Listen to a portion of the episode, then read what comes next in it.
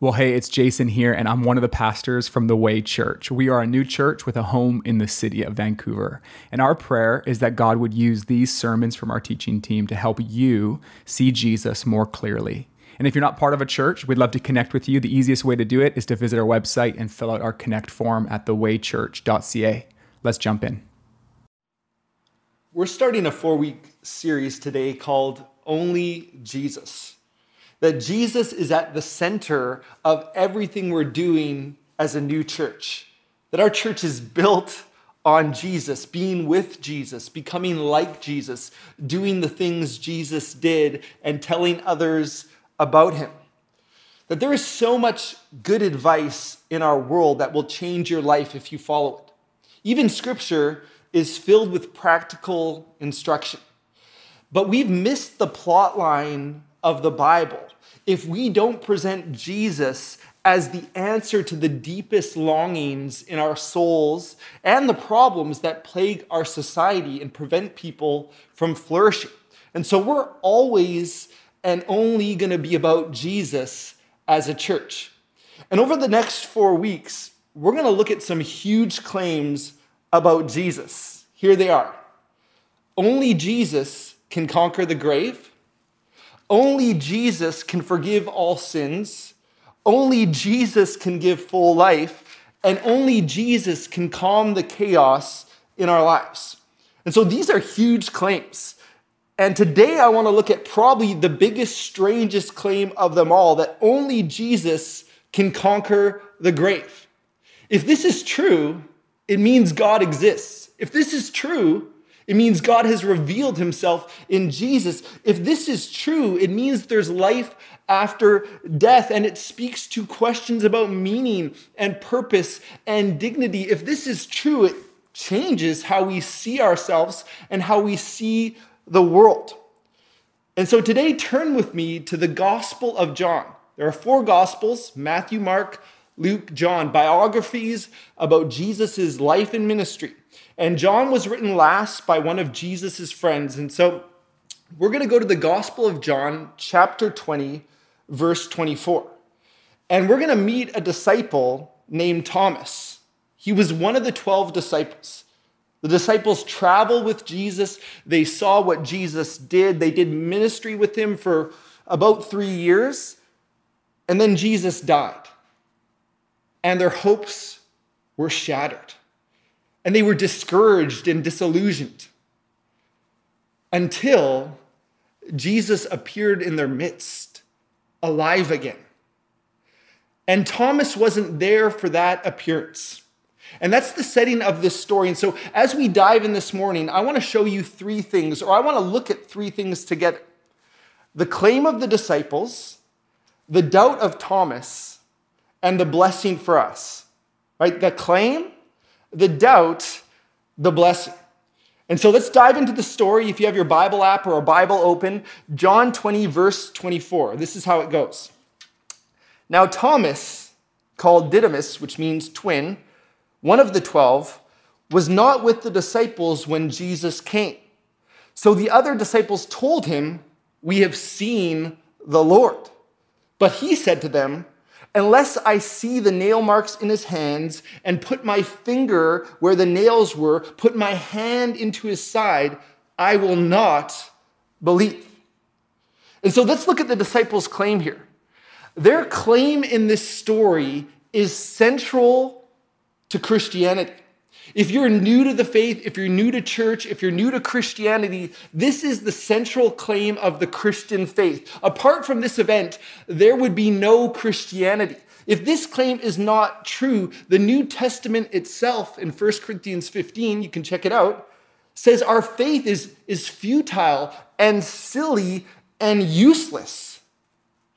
And this claim can be summarized in a few words we have seen the Lord. We have seen the Lord. Not, not we felt the presence of the Lord in our hearts. You know, not, not our leader and friend is now in the presence of God. Not, you know, Jesus died and we had a vision of him alive in the presence of God. No, the claim was we have seen the Lord. This was the claim that launched Christianity.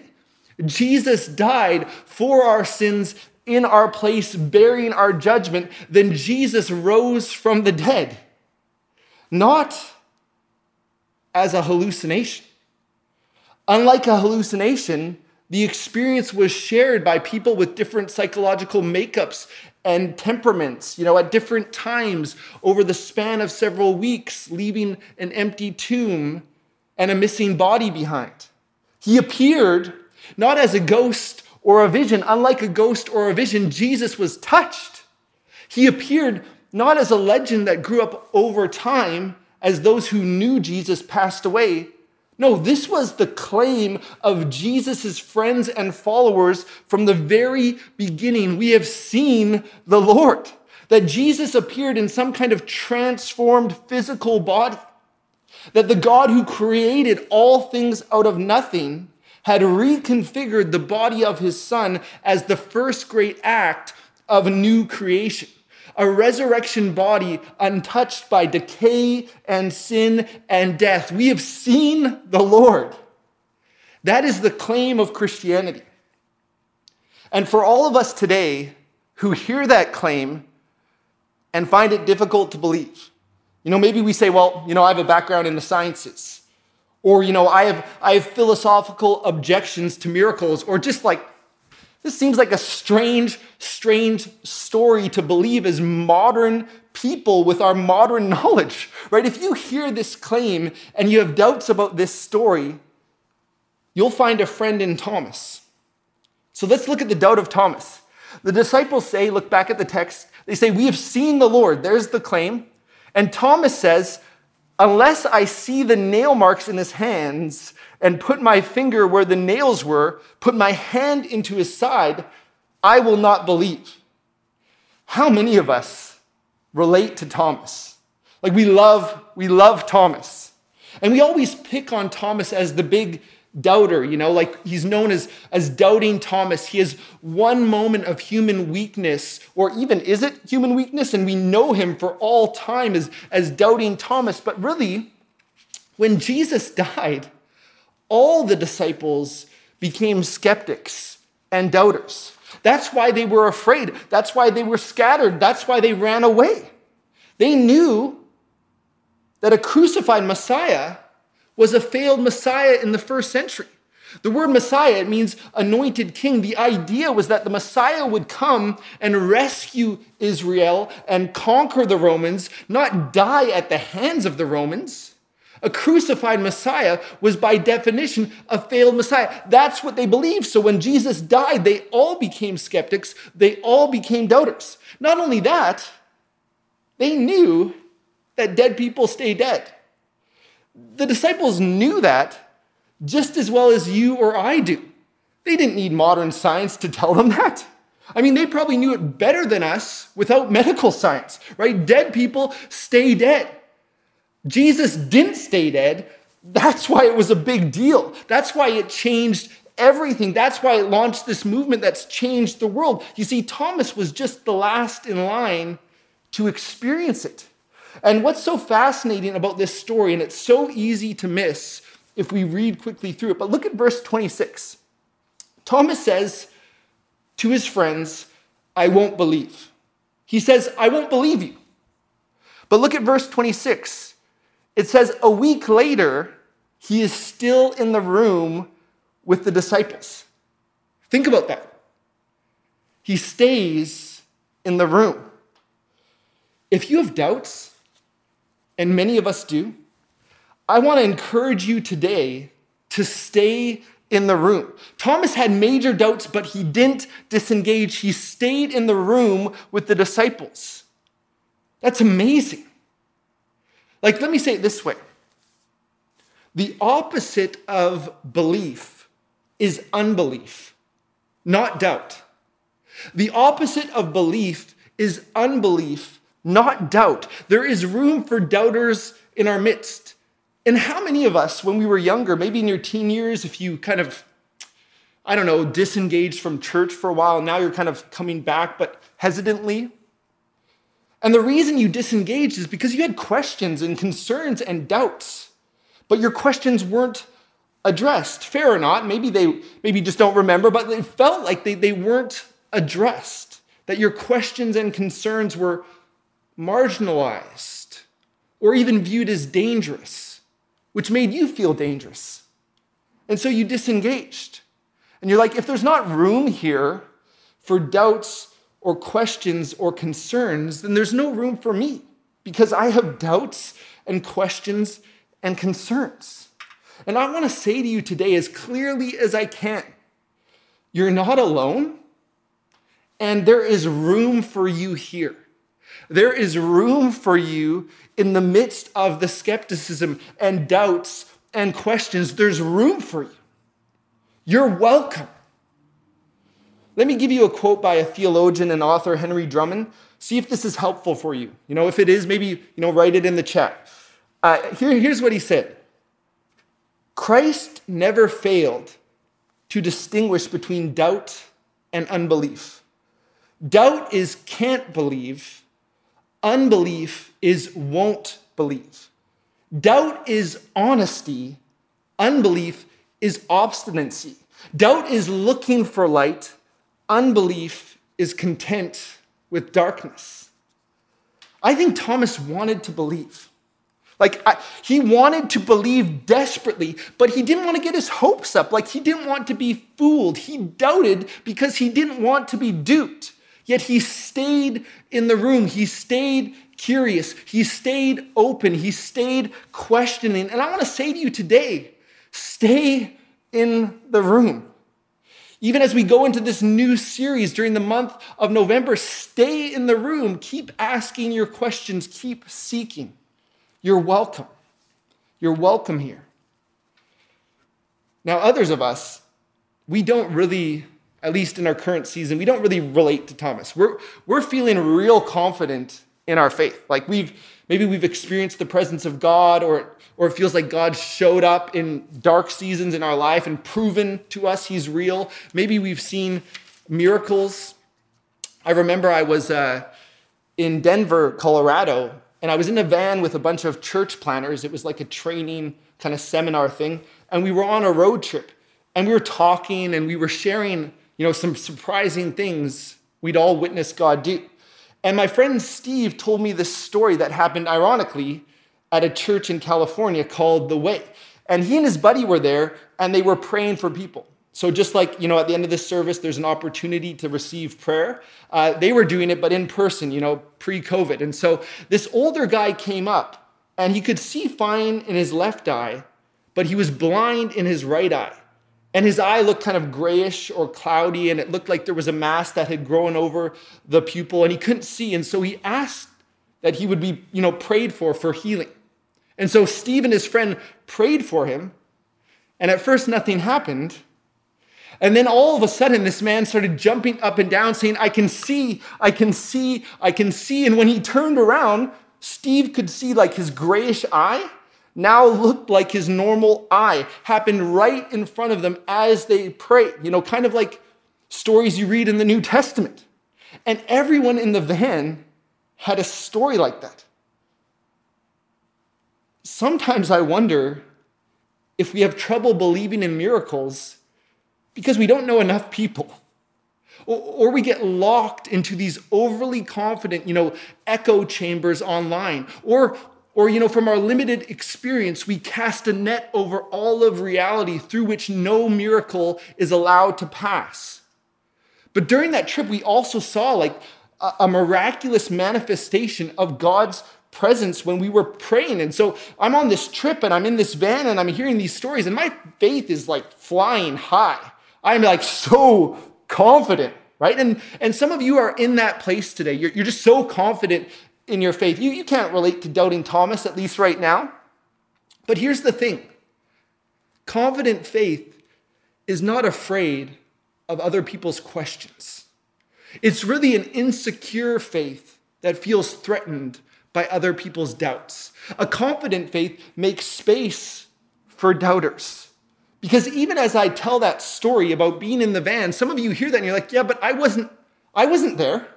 Like, I wasn't in the van, I didn't see that. And I'm carrying disappointment in my heart over what God didn't do. And stories like that almost feel like salt in the wound. Like, why did God do that over here, but not for me? And it's like, oh, God hasn't, Jesus hasn't shown up in the midst of the shattered pieces of my dreams yet. But the disciples, they were confident enough about their experience of Jesus that they didn't feel the need to kick Thomas out of the room. You see, when we make space for doubters, we might be making space for our future self because we all go through dark seasons, dark nights, moments of doubt. Right? When we make, you know, when we make space for doubters in our midst, we might be making space for our future selves because we all go through dark seasons and moments of doubt. And if there's doubters here, there's room for you. Now, what's so amazing is Thomas, he stays engaged, he stays in the room, he stays open, he stays curious. And then look at what happens. Let's get back in the story here. A week later, you can follow along. A week later, his disciples were in the house again, and Thomas was with them. We talked about that. Though the doors were locked, Jesus came and stood among them and said, Peace be with you. Then he said to Thomas, Put your fingers here. See my hands. Reach out your hand and put it into my side. Stop doubting and believe, or more literally, stop disbelieving and believe. Thomas said to him, My Lord and my God. Then Jesus told him, Because you have seen me, you have believed. Blessed are those who have not seen and yet have believed. So Jesus shows up and says, Touch and see. Stop disbelieving and believe. Jesus meets Thomas in the midst of his skepticism. He goes right for him and presents the marks of crucifixion. And I don't want us to miss this either. A little detail in the story that we so readily skim over when we read it. That Jesus shows up in his resurrection body, untouched by decay, disease, death this transformed physicality, his resurrection body. Yet, he still bears the marks of crucifixion. Isn't that a little strange? But look, even in his resurrection body, the marks of crucifixion tell of his long suffering love for us. I don't know what it'll be like to, to see Jesus personally but I know my eyes will be drawn to the marks. Even in the resurrection, we can't forget, we won't be able to forget the depths to which Jesus willingly went to rescue us that I'm more sinful than I realize, which is why Jesus had to die for me, but I'm also more loved than I ever dared to hope for or imagine, which is why Jesus was willing to die for me. And his marks tell that story the story of a God who suffered with us and for us and because of us, and to one day, you know, take all suffering away from us. Think about what the scars meant, not just for Thomas, but for all the disciples. Look at this Tim Keller quote Seeing Jesus Christ with his scars reminds them of what he did for them. That the scars they thought had ruined their lives, oh, it's all over. Our dreams are shattered. Jesus has died. We might as well go home. The scars they thought had ruined their lives actually saved their lives. Remembering those scars will help many of them endure their own crucifixions, their own sufferings. Touch the wounds and remember, it is me. Jesus says to Thomas, Touch the wounds. It is me. And Thomas moves from disbelief to belief. He responds, My Lord and my God. He acknowledges Jesus as God and Savior. And Jesus doesn't rebuke him and say, No, Thomas, don't say that. He receives the worship. He receives Thomas's statement that he is Lord and he is God. And then he says, and this is where we talk about, you know, his blessing for us. He says, Because you have seen me, you have believed. He says that to Thomas. Then he says, Blessed are those who have not seen and yet have believed. And blessing here is divine favor. It's the face of God smiling on us. Blessing is not just a subjective feeling of, of happiness, it's an objective pronouncement over our lives that the one opinion that matters most in the universe ultimately has spoken. It's the opinion of God. And He said, You are my beloved children in Christ. You are blessed. He says, Blessed are those who have not seen and yet believe. He's talking about us. Now, some have misread this story and thought that Jesus' blessing kind of, you know, stick your head in the sand, leave your brain at the door, like blind belief. They thought, oh, that's what, you know, Jesus is promoting here, blind belief.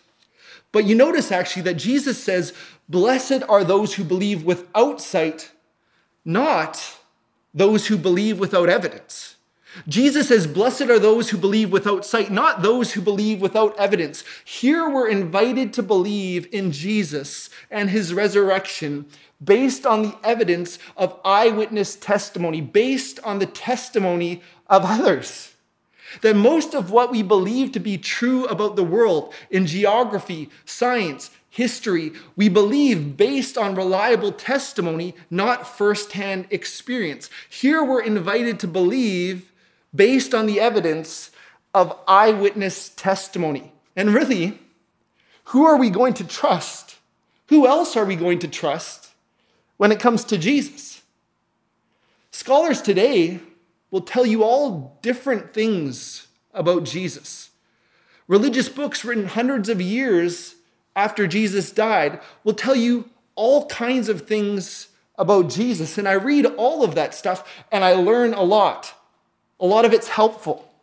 But in the midst of the big words and fancy degrees and convincing arguments, it's easy to forget one simple fact they weren't there. They're writing hundreds of years or, or thousands of years removed from the event. The disciples were there, and the disciples didn't get public approval or tenure or book deals for their claims. They didn't get degrees in fancy schools. I mean, they got beaten and mocked and killed, and yet they insisted to their dying breath Jesus rose from the dead. Martyrdom doesn't confirm truth. It proves sincerity. That is all. But the disciples didn't die like normal martyrs for claims they hoped were true. They died not for a rumor or the teaching of a spiritual leader who had long since passed away or an abstract uh, ideology. No, they died because of what they had seen and heard and touched. And the world has never been the same since. Blessed are those who believe without sight on the basis of this evidence. And every spiritual blessing we have flows to us from the resurrection. That the resurrection tells us that God is real. The resurrection tells us that God meets us in Jesus. The resurrection tells us that our sins really are forgiven, that we really are not alone in the hard things, that God really is for us and not against us, that the best really is yet to come, that every spiritual blessing flows from the resurrection. I love this quote from the Catholic philosopher Peter Kreeft. He says, The resurrection is the concrete, factual, empirical proof, meaning they saw it, they touched it, they heard it, empirical. They witnessed it through their senses. It's the concrete, factual, empirical proof that life has hope and meaning. Love is stronger than death. Goodness and power are ultimately allies, not enemies. Think about how amazing that is given our climate that life wins in the end, that, that God has touched us right where we are and has defeated our last enemy, that we're not cosmic orphans as our modern secular worldview would make us. And the greatest importance of the resurrection is not in the past, Christ rose, but in the present, Christ has risen. Only Jesus can conquer the grave. And he is alive today, and because of that, there's hope. Author Mark Buchanan, in his book Things Unseen, tells the story about an older woman in his congregation named Marlene who had cancer. And that's a path I've walked along with many people. As a pastor for over 10 years, I have been in rooms where people are experiencing their worst case scenario. And I can tell you that Jesus and his resurrection even makes a difference in those rooms. But I don't have the words like Mark does. And so let me read to you what he writes about Marlene. She was hospitable, an entertainer of angels, a friend to the lonely, the wounded, the perplexed, the sorrowful. God blessed her with extraordinary influence.